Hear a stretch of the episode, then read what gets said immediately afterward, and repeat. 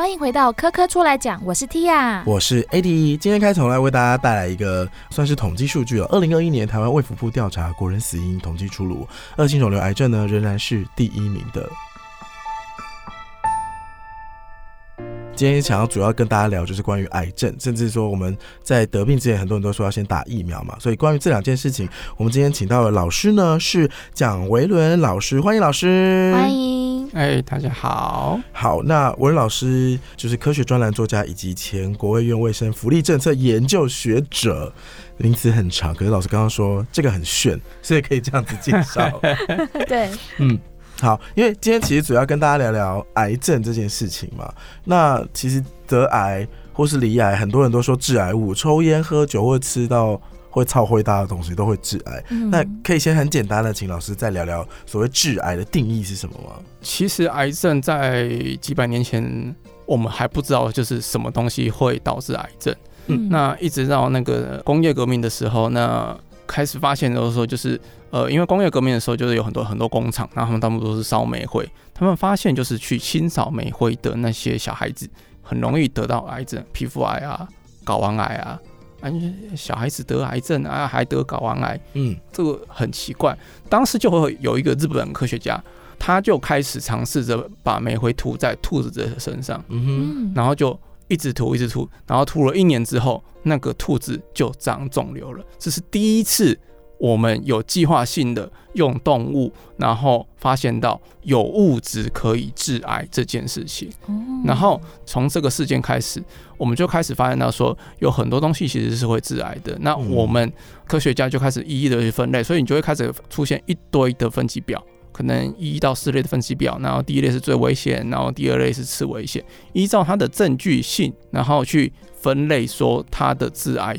的一个能力的一个状况。哎，那刚刚听到这一段的时候，有两个问，第一个是说，以前的人就称它为癌症了嘛？嗯，它一开始的话，它的英文是叫 cancer，是，对，哎，然后它的缘起名是在于说，它像拉丁文的螃蟹，嗯哼，因为它在那个显微镜底下，它就是张牙舞爪的，哦，然后它不是一团圆形的肉块，嗯，它是很像，就是你把你手掌。撑最大，然后一个狠狠的爪子，然后抠住沙发。换句话说，你很难找到一个癌细胞跟正常细胞的一个分界线。嗯，然后他们觉得这个长得像螃蟹哦，所以它的拉丁原文是从螃蟹那边演化出来的哦。嘿，那另外一个是，既然分级表出来，代表它有很多的测试嘛，所以它会经过大量的实验去测试哪些会长肿瘤，哪些不会长哦。这个部分的话就很难讲，因为有些东西其实你并不容易做到大量测试，然后有些是意外。那比方说就是呃上面有讲一些可能带奥星这个东西，你就很难做到有大量的测试，因为当你测试到五个人，然后这五个人都得癌症的时候，依照人道的伦理，你应该就要停止。然后有些东西那又很麻烦，就是动物不会致癌，但是那个东西在人类身上可能会致癌。哇，这好难验证哦。对对，所以其实并不容易验证。那当然就是呃，取决于就是那个国家对于那一个物质的一个保守或是积极的一个态度。那联合国当然有他自己本身的一个立场，跟他自己定义的一个证据力。人类的好发癌症有会会有什么变化吗？比如说我们某一段时期很爱喝酒，然后那个时期就很多的肝癌嘛。自己会发现吗？很难讲，你能够自己发现真的是阿弥陀佛。通常呃，癌症并不容易被发现，因为他们都藏在身体里面。嗯，比较容易被发现的是反而是那个皮肤上面的一些病变，比方说你的痣颜色、形状。改变了。嗯，曾经在美国有个案例，那个在美国大联盟有一个员工，他在那球场的时候，有一个球迷，他是实习医生，他发现那一个员工他的脖子上面那个黑痣。形状很奇怪，然后他就一直写白板说，就是你赶快去做测试，应该。但是因为他是在脖子背后，所以那个员工其实一直不知道。嗯，但是后来摄影机发现到这件事情，摄影机有帮他拍到，然后回去告诉那个员工，然后那个员工回去做测试，发现那个是黑色素瘤。所以后来那整个球团去找到那一个呃那个学生，资助你就是上完所有的医学院学程。黑色素瘤是非常危险的吗？呃，首先是它会死人。它在白人身上比较容易发生，然后再就是，由于它的位置是在背部，所以当你自己如果你自己是独居的话，基本上你不太可能会发现到它。哦，对耶，嗯，嘿，嗯，然后有些黑色素瘤还藏在指甲底下。啊，指甲，对，你会发现有些人的指甲它会有一条直的黑线，嗯哼，那个其实是那个呃黑色素的痣，呃，它不一定会变成瘤，但是它是痣。嗯。对，那这个是还比较好发现的。嗯哼，体内的癌症就更难发现，比方说脑癌、卵巢癌、肝癌或者是胰脏癌，这些一直要到你有症状的时候，其实通常都会很辛苦。嗯，嗯，嘿，那比方说大量的出血或者是喷血，在你们的父子辈，嗯你们可能会听说到，就是有人会吐血，是不是吐鼻囊子？是真的吐血。嗯嗯，因为肝癌在末期的时候，肝门静脉的那个血压会太大，它会透过那个食道，它会把血吐出来。呃，哦对，就是所以说，就是癌症它的麻烦的地方，就是你能够做到早期发现嗯是一件不容易的事情。嗯嗯，老师，我有一个问题，就是像现在健康检查，其实蛮多都有癌症指数的。那好像又有人听人说，这个癌症指数好像也是参考而已。那到底做这个指数的，就是检查，到底有什么意义呢？目前确定说最好的一个检查是影像学的检查。嗯，哎，影像学就是我实际从眼睛里面，呃，看到不管是超音波或是 X 光或是 CT，看到那边有个奇怪的东西，嗯，所以我建议你拿针去戳，然后取一点点出来看看，哦，这个是最准的。嗯。然后你讲的那些，比方说是那个什么呃射护腺的指数，或者是卵巢癌的嗯那个指数，那个是抽血。对，呃，但问题有麻烦，就是癌症它听起来是两个字，但事实上它是各种疾病之大成，它只是病变的地方在那一个器官。像卵巢癌而言，它底下其实可以再细分五种，哇，嗯。卵巢癌的指数在那五种明不明显又不一样，所以嗯癌症是一个非常博大精深的学问，然后嗯我们都太过于跟民众讲都太扁平化了吗？对扁平化了。嗯。嘿，那所以我觉得说这个东西就是我们要去认识它，说就是癌症它是一个很复杂的事情，嗯。你能够早期发现是早期治疗，对早期治疗。那有些癌症是真的很难早期发现，那老实讲，目前也没有一个好的处理的一个方式。哇，听起来就是不止难发现，然后也 难处理。对，哇，那我们到底该怎么办？还是我们就是从头来了解它，为什么癌细胞这么难产呢？呃，癌细胞难产，所以是第一个是它难以被发现，这是第一个。对。嗯第二个就是它的那个种类其实很多，像我刚刚讲，就是那个卵巢癌，它底下有五种细胞，嗯那有些对于化疗是反应很好，嗯。那有些是对于化疗药物反应不好的，嗯治疗上有有很困难。然后再来就是它会有侵袭跟转移的特性。嗯嗯。你今天他如果都乖乖的住在同一个家里，那我就是派工程车把那个家铲平就结束了。就所谓的切除肿瘤嘛。对，切除肿瘤就结束了。问题是它会跑。嗯那你今天在腹腔器官的癌症，它就会跑到所有的腹腔，你的肝癌，哦那它就会一直转移；那你的肺癌，它就是会转移；那你的乳癌就是会转移到肺，会转移到骨头，所以各式各样的情况让它变成是一个很难去处理的一个状况。嗯嗯很难，而且就是通常呃，目前最广泛，事实上也是最有效的是外科手术加化疗。哼，那嗯化疗目前还没有办法做到说就是完全无副作用，因为化疗的呃基本原则是它把分裂快速的细胞通通都清掉，地毯式轰炸。嗯嘿，那我把你盖得快的大楼先全部通通都炸烂，哦，然后再慢慢修复。对，那所以你会看到会为什么会掉头发，因为毛囊是生长比较快的一种细胞，哦，嗯，对，然后你为什么会觉得说就是癌症患者他呃食欲不好？因为小肠黏膜它是一个汰换速度、生长速度比较快的细胞，所以嗯。它在地毯式轰炸之后，那它也是会被炸的。嗯嗯嗯。嗯。嘿，我想问一个问题，就是刚刚有说癌细胞比较像是一个爪子一样抓着一般的一个细胞，那它跟一般其他的一些良性的肿瘤，那到底差别在哪边？这是一个很好的一个分野。良性肿瘤它生长速度可能比较慢，嗯然后再就是它可以很比较跟正常的组织有明显的分野，我们可以用手术很轻易的把它分开。哦，但是当它变成就是你没有办法用用手术切除的时候，这个时候就会很麻烦。比方说，在脑袋里面你发现一块肿瘤，嗯哼，嗯，但是你找不到它跟正常的脑组织的分野，这个时候你是医生的话，你要怎么办？嗯，把其他的部分也切掉吗？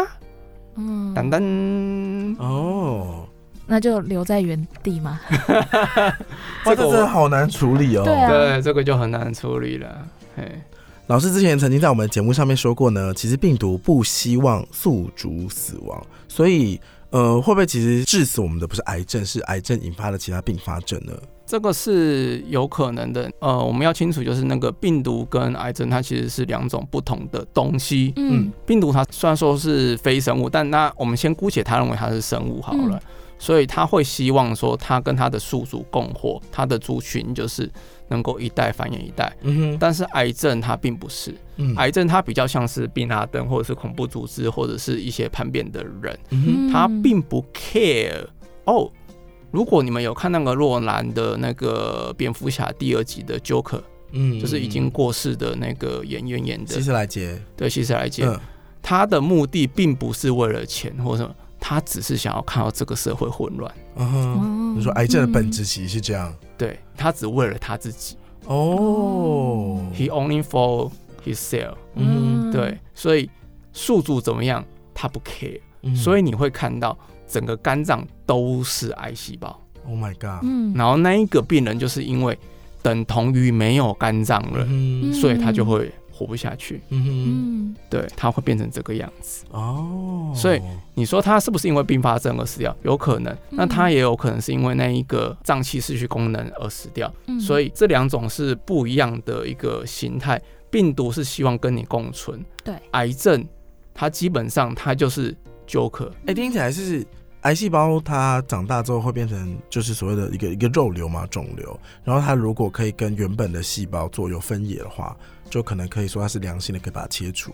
那说恶性的话，可能就会融在肉块里，然后可能像老师刚刚说的，就是胀满整个肝脏都是那个肉块嘛，然后它再扩散出去到全身。差不多是这样。嗯能够跟良性细胞做一个很好的分野的，基本上都很好处理，嗯因为外科手术就是切掉就没事。可是除了地毯式的化疗、化学治疗之外，不是还有标靶药物治疗吗？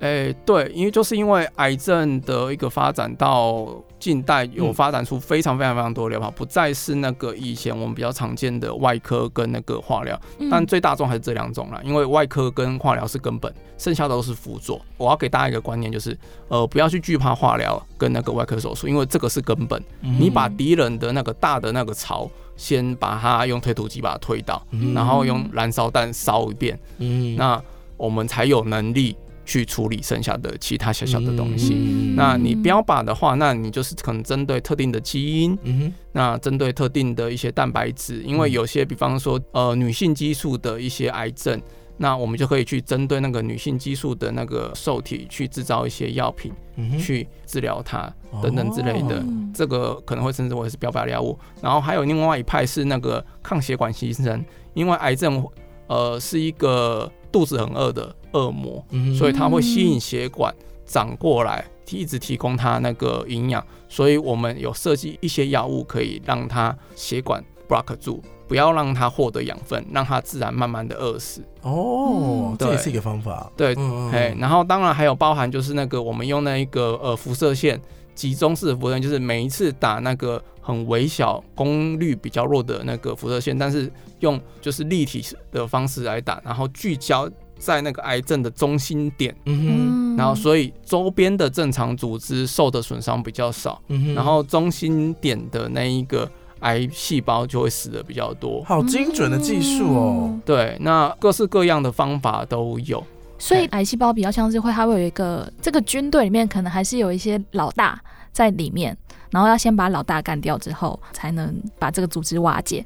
呃，我们的理想上是这个样，但呃，这个我们都是建立在癌细胞都是在我们已知的范围之内。嗯，那那如果它扩散出去，那那又是另外一回事。了解。嗯所以癌细胞的整个所有的治疗，其实在各个方面都有去做发展。在国外也有一种，就是那种你们可以去查 CAR-T 这四个字，嗯，呃，它是很有趣的，它是把 T 细胞拿出来，它把上面的那个抗体哈做一个剪辑，嗯哼，呃，我不知道你们有没有去读过一些希腊历史，叫做千和兽，嗯就是可能马的身体，哦。但是是狮子的头。对，对，它就是这样，它把 T 细胞拿出来，然后把上面的抗体换掉，嗯哼。然后换成那个可以辨认癌细胞的那个抗体。哦，这样也可以，对，嗯所以它在英文取它的原文是来自于千和兽。嗯嗯的哼，这一个哦哦嘿那这个很贵，但是台湾有临床实验了。那目前这一个应该在美国有许可了，但是我记得非常非常贵。嗯，嘿，可是如果这样子的话，治疗方面跟预防跟发现方面都有点困难的话，如果有疫苗可以打，哦，有癌症基本上我们都会被它视为是遗传的，或者是你今天吃了什么东西，或者是你铺设在辐射之下，那自然的恶化的产生。但我们已知有三种癌症是由病毒引发的，第一个是肝癌。肝癌，嗯嘿，肝癌它是主要由 B 肝，然后第二个是那个子宫颈癌，主要是由那个 HPV，嗯然后第三个是鼻咽癌，嗯那是用 EB virus。第三种我们先不管，因为目前它没有疫苗。嗯前面两种已经有疫苗了。哦，嘿鼻肝疫苗在那个一九八六年台湾就是呃全国强行新生儿会施打，嗯所以你们的下一代真的耶，因为我有听说朋友的弟弟就是出生就有打鼻肝疫苗，嗯嗯，然后我想说为什么我没有？我妈是不是怕我是漏报了什么东西？就一九八六是一个分野。然然后就是以前，步入年纪，哦，可是长大之后再打也来得及吧？对啊对啊，长大之后也会再打，嗯，哎，那问题是，如果你感染之后，疫苗是预防，它不是治疗，所以你如果本身已经是感染的话，那就你没有就用了。对，就已经没有用。嗯，嘿，但是如果还没有感染的话，我还是去打，就还是有用的。嘿，那个很便宜。那另外一个是嗯 HPV，对，HPV 就比较贵，嗯那但是它是可以预防子宫颈癌的疫苗。嗯那你不管打两价、四价、九价都 OK，基本上有相当的防护力。男生也可以打哦。那我个人觉得说，就是男生也应该要打了为，什么呢？因为 HPV 它主要是透过性行为传染。那嗯你把这一个预防疾病的责任全部推给女生，我觉得这个是没有道理的。嗯所以澳洲政府在二零一三年强制规定，国中男生必须要打 HPV 疫苗。哼，哦，从国中开始，那女生也有一起打吗？有他们在更之前，他们发现说，就是这个东西是有效的，所以他们觉得男生要负责，哦，所以国中男生你给我打，哦，所以你可以去预料到都。再过大概三四十年，比方说是大概是二零四零年左右的时候，澳洲子宫颈癌会变成是一个罕见疾病。哦，在澳洲人，他们可能会没有听过子宫颈癌这个东西。可是如果没有得到性病，也会引发子宫颈癌吗？因为刚刚说是病毒引发的这个是癌症啊。是，对啊，呃，性病蛮多的，它包含 HIV、嗯淋病、梅毒，然后 HPV。嗯，那我们打 HPV 疫苗是当你碰到 HPV 这一支病毒的时候，你的身体可以很快的做出反应，嗯哼，在它把事情恶化之前就把它清光。嗯哼，嗯，对，所以你打完之后，你还是可能会感染艾滋病，你还是可能会感染梅毒或者是那个淋病，但呃，目前这三种疾病基本上都是传染病。那艾滋病目前不会好，不过可以把你弄到就是呃，你的寿命跟正常人是一样的。哦那淋病跟梅毒目前都有药，这个都这个是治得好的。嗯没有问题嗯嗯嗯嗯老师在录制节目之前呢，他其实有提供很多资料，其中有包括一个就是，呃，我们之前在打新冠疫苗的时候，常常都会听到 mRNA 疫苗嘛。嗯哼，那现在好像有一种叫做 mRNA 的疗法，那它好像也是治疗癌症吗？老师可以跟我们分享一下吗？mRNA 其实这个技术它最早最早是在治疗癌症，嗯，它做成疫苗其实是它一个很小的分支。主要是因为 COVID-19 才让它就是突然的变得很有名。嗯它要不然它主力其实是在治疗癌症。一开始的实验是那个黑色素瘤，他实验什么啊？它实验什么？他就是个人的定制化，嗯哼，每一个人的癌细胞有可能都不太一样。对，他去找那一个人的癌细胞身上特殊的一个蛋白质，然后用 mRNA 的方式去训练免疫细胞去认得这一个蛋白质，嗯哼，然后再把那个 T 细胞放回那个病人身上，哦哦哦，让它发挥正常的作用。嗯改吧就怕好亏。嗯，哦嘿，怕开工看清楚，对，这是拍人 哦，哎，小三级嘞，嘿，老师，mRNA 到底是什么东西？为什么它可以有厉害的一些作用？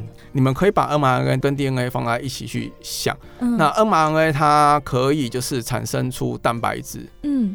那你可以就是让它去制造，比方说哦，我们以那个 COVID-19 来来讲，嗯。它就是让肌肉细胞长出敌人的蛋白质，然后 T 细胞就会觉得说它怪怪的，嗯哼，哦，然后看久了就会知道说这个是坏人，他就会把那坏人记起来，然后把它清除掉。那 mRNA 跟 DNA 就是我们常听的那个 AZ 疫苗差不多，只是 DNA 它基本上就是它效果会比较长期，然后它发展的历史也稍微久一点，它的产品比较多。事实上，就是它的效果好或不好，那不一定。并不是说比较先进的，就是比较晚期发展的 mRNA 就比较好，反而现在 DNA 就是被许可的药品是比较多的。其实就是很多的疗法都其实在共同在研究当中，对，不一定说哪一个一定是唯一一个有效的方法这样子。最基础的都就一定是外科手术跟化疗，这个是最基础。嗯然后后面要怎么搭，那个就是要矿裂镜头。嗯你如果是那个一期、二期的，那你可能前面那个推土机加燃烧弹，整个都烧干净了，嗯那你从此就癌症就一颗都不剩了，就 OK 了。我突然想到有一个，就是虽然讲到 mRNA 嘛，它也跟就是来自 就是跟 DNA 分子有关。那说到 DNA 癌症的遗传这件事情，可不可以请老师聊一下？我想你们就是会一直记得一个例子，叫做那个阿简丽娜·裘丽，哦，对，它有那个两个基因的突变是 BRCA one 跟 BRCA two，嗯那这个是女性独有的。嗯那这两个它是修复 DNA 的基因，嗯那它如果坏掉的话，你比较容易得到卵巢癌，比较容易得到乳癌，它为什么会坏掉？呃，遗传呢？哦有人遗传天生下来就会缺乏这个这样。对，有可能会坏掉，或者是它有两，因为一个人基因会有两套，它可能有一套会坏掉。嗯哼，嗯，都有可能。所以就是你的家族，可能你就会发现说你，呃女性的长辈们就比较容易好发乳癌、好发卵巢癌。嗯那有些人，哦当你觉得说就是你的小孩子生完了，你该尽的责任，或者是你根本不想生小孩，那你就会选择性的把那些容易摘除嘛。哎卵巢或者是乳房摘除。嗯哼，对，这些是遗传上面已知的一些东西。那当然还有很多我们未知的，嗯就是为什么有些人容易得到某些癌症，其实是我我我们未知的。但我们已知道，就是有些人确实是比较容易得到那个乳癌或者是卵巢癌。嗯所以有可能的家族病史其实是他们遗传了一些，比如说修复有缺陷的基因，所以导致他们比较容易得到这样子的癌症。对，因为细胞复制一定会有错误，哦，就算你今天就我是们印报告也会印错啊，对，很容易就是跑板，不知道为什么。那你有没有这个能力把那个跑板的东西抓出来，然后重印？那这个就是基因的能力。如果你缺乏那个能力，那那一个错误就会一直在，Oh my god！然后那一张错误下次就会再重印。嗯，他可能到了某一代，等到某一个人发现，把它修正嘛，还是他就是一直维持错误？有可能会一直维持错误，哦，因为他们都是以前一版嗯当做是正确的。对。对，可是我们生下来不都是男女结合嘛，所以不是应该会有一半基因有办法？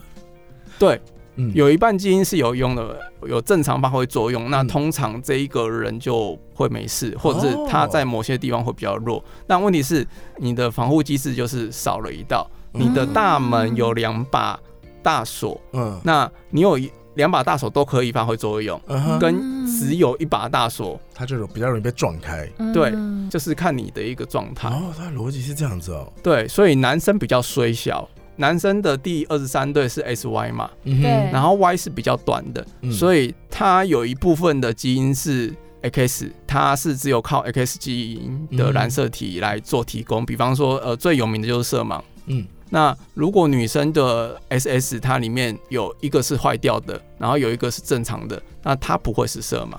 但是男生呢，男生他呃只要是 S 坏掉的话，那他就是色盲，因为他的 Y 根本没有那个基因。哦，你说比如说颜辨别颜色，如果在 X 身上的话，男生是 XY，那 X 中了，那就中了。可是我 X X 里面有一个是挂掉了，另外一个还可以说好，我来，我来，我来看。对嗯对，哦，那嗯，所以男生比较容易得到癌症喽，照理来说。诶、不确定，但呃，色盲男生的比例确实是高很多。哦，嗯好像有听过这个说法，对。老师平常会关注，比如说国人现在好发的癌症有什么变化吗？呃，目前看起来子宫颈癌一直在往下掉，不知道是因为早期筛检一直在 push。哎、我可以问一下，下，就身为男性，就问一下，因为我们看到蛮多那种车子很大台会开过去宣传说，哎、现在那个子宫颈怎样怎样检查，对，抽血检查还是怎么样？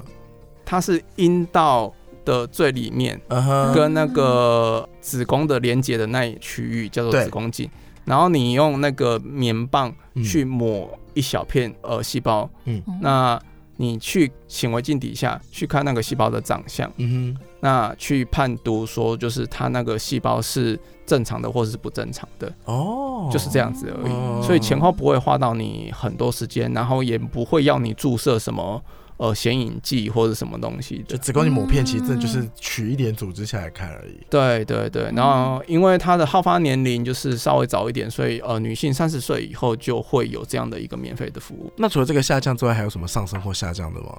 呃，大肠癌有在上升，然后肺癌也有在上升。嗯哼，然后大肠癌，我们都是一直在猜，就是国人的饮食跟着欧美走，嗯，但老实讲，我觉得这是一个借口啦。我们的饮食跟着欧美走，欧美怎么样了吗？很爱吃蔬菜、他们都是吃生菜，但是他们也很爱吃那个麦当劳炸鸡，那个、哦 fast food，嗯 Yeah，对。那为什么我们会这样猜？是因为日本人本来大肠癌不多，嗯哼嘿，但是移居到夏威夷的日本人，大肠癌变多了，哦，所以他们就在猜啊洗洗出下面代剂。嗯。嘿，那当然这个东西就是猜。嗯，呃，肺癌变多的原因，老实讲，这个就真的很很不清楚，因为我们的国人吸烟率一直在下降，每年都在降。哦，嗯。嘿，然后真的哦，目前不到两成，但肺癌确实上升，对肺癌确实上升，就有点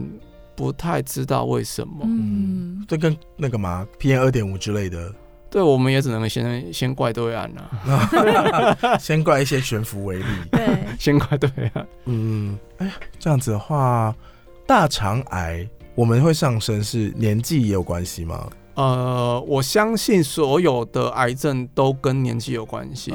因为我觉得人类的身体的设计就是四十岁，嗯四十岁之后你就该走了。嗯各位四十岁之后就会发现自己的体能逐渐下滑。我觉得我现在就有在感觉到，他现在就是有一点在任性。对，嗯 所以就是当你活越长，癌症这个东西就会越几率越高。对，嗯这是很正常的，嗯因为你你 copy 的次数越多，你出错的那一张纸就是只会一直累积越来越多这样子。老师，我这边想问一下，就是我之前有打那个 HPV 疫苗嘛？那其实那医生就一直在说，其实你就算打了这个疫苗之后，虽然有防到极型的一些病毒，但其实还是有很多型的，你可能还是要透过抹片之类的方式来去做检查。是，那这样子的话，等于说其实我们。其实还是要很多的防护手续，像刚刚有说到，就是诶、门可能锁两道而已，我们自己也要再去加上一些其他的防盗措施。OK，好，嗯。呃，HPV 疫苗它最早是两价，嗯，但是那两价是那个七成的子宫颈癌是由那两种病毒所导致的，嗯。所以它才会针对那两价。嗯。嘿，然后那后来又发展成四价的，再发展成九价，所以它的涵盖就是越来越广。嗯，所以在研究当中，对，所以你会预期到说，就是当你就是药厂觉得这个收益许可到五级诶当谈的时阵，它可能就会从九变成十一、十二、十三。哦，对，那它的确没有办法很难去完全百分之百覆盖到，嗯。但是它覆盖力会越来越强，越来越好。嗯，了解，我之前有跟医生聊过这个，因为我去打了一剂这样，嗯。对，然后可是他好像总共要打三剂，对，那我终于打了一剂之后，就跑去打猴痘，嗯然后就不能再打 HPV，好像间隔一个月。哦，可那时候医生就有聊到说，他原本大概有好像会有两百多种，可是其中的九价就是挑九个最需要被预防的这样。哦，，对，它的酒驾的那个驾是这个意思吗？哎、对，因为那个一开始我们对它认知不足，所以我们以为它可能是只有一种病毒，但后来也认识越来越多，嗯后我们还可以细分它为各式各样的。比方说 A 肝，嗯，一开始它不叫 A 肝，它一开始就叫肝炎，因为我们以为肝炎只有一种，对，嗯然后后来就发现就是哎、诶有一个东西叫 B 肝，嗯哦，然后就说哦，所以有两种，后来发现第三种，，C 肝，C 肝，对，他一开始的名字叫做非 A 非 B，然后就给他 C 就好了，非 A 非 B，对，然后我们以为哦好，那就是三种，后来没有，还有更多。还有哦，还有 D 型有对，有，后来现在就是我知道的至少有到 K 了，哦，有到 K，对。所以肝是沉默的器官，而且他们他们还不是兄弟，他们有些差距很大。像 A 肝是口粪传染，就是食物。嗯那 B 跟 C 的话，B 主要是母婴，嗯哼。然后 C 的话是那个性行为，嗯所以他们其实每一个成因都不太一样，对他们只是嗯。呃喜欢吃的东西都是干细胞。哼。嗯生物的世界是非常有趣的，，活着好危险。当然啦、好，另外一个我想再特别追问的，就是有提到很多次的黑色素瘤，那到底是什么？为什么痣变色就超级危险了？那为什么指甲上面黑黑的就很危险？那个是痣，痣就是我们一般身上会长痣，会长，痣，嗯它就是会一颗一颗嘛。呃它就是黑色素嘛。哎、它就是黑色素。那一般正常，它只要没有扩散、扩大或什么的，那它它就是等于等它就是同是一种胎痣记。嗯，那有些人的痣，它会长在这个生长板底下，你说白白的地方，对，因为它是黑色的，所以它长的话，它就是往前长，会变成一条高速公路。那只要这条高速公路它没有突然变宽、变歪或什么东西，那它就是正常的样子。嗯对。可是它就算变宽了，为什么会危险呢？它不就是黑色的地方变多了吗？因为理论上它没有道理要增长扩大。呃，你今天比方说肝脏它被切了二分之一，那嗯。它要长回原来的大小，所以它这变大是正常的，啊，肝会长回来吗？赶快长回来。那比方说你男生的睾丸在那个青春期的时候，它会重量慢慢变大，嗯体积慢慢变大嗯，这个都是正常的现象。嗯，但是当你的痣，你成年之后没有因为什么特殊的原因，它突然变大，形状改变，嗯然后颜色改变，嗯，那这个就代表说是不正常的样子，。嗯那人种之间也有一点差异，白人比较白，然后他们比较不能够抵御，那个比较不耐，晒嘛。比较不耐晒，所以他们嗯黑色素的问题对他们来说比较重视。对嗯那我们的话是比较 OK，那黑人又是另外一种问题，呃，因为他们的肤色，所以他们认不太出来是痣。黑色素瘤哦，你说也是会混在跟肤色混在一起吗？所以黑人的胎记如果是痣的话，也看不太出来。哇，那他如果病变的话，其实也很难发现呢。对，哇肤色太近了对嗯这个他们的问题是这样，他们是蛮耐晒的，但是他们的问题是这个样子。是看辨不出来不。容易发现，嗯对但它少数是我们自己就观察得到的一种病。很难得啦。嗯嗯。好，今天非常感谢老师来这边分享这么多跟癌症还有疫苗有关的资讯。最后，T 还是有一些跟科教馆有关的内容要告诉大家。好，我们今天知道呢，其实人体还有很多很多奥妙的地方值得好好探索。今年科教馆预计会推出全新内容的人体展，欢迎大家持续锁定科教够好玩的脸书粉丝专业，追踪最新消息哦。好，非常感谢大家收听的今天节目。最后呢，再次感谢蒋维的老师来这边节目，又再跟大家分享很多很有趣的知识。谢谢老师。那科出来讲，我们就下次再见了，大家拜拜。拜拜，拜拜。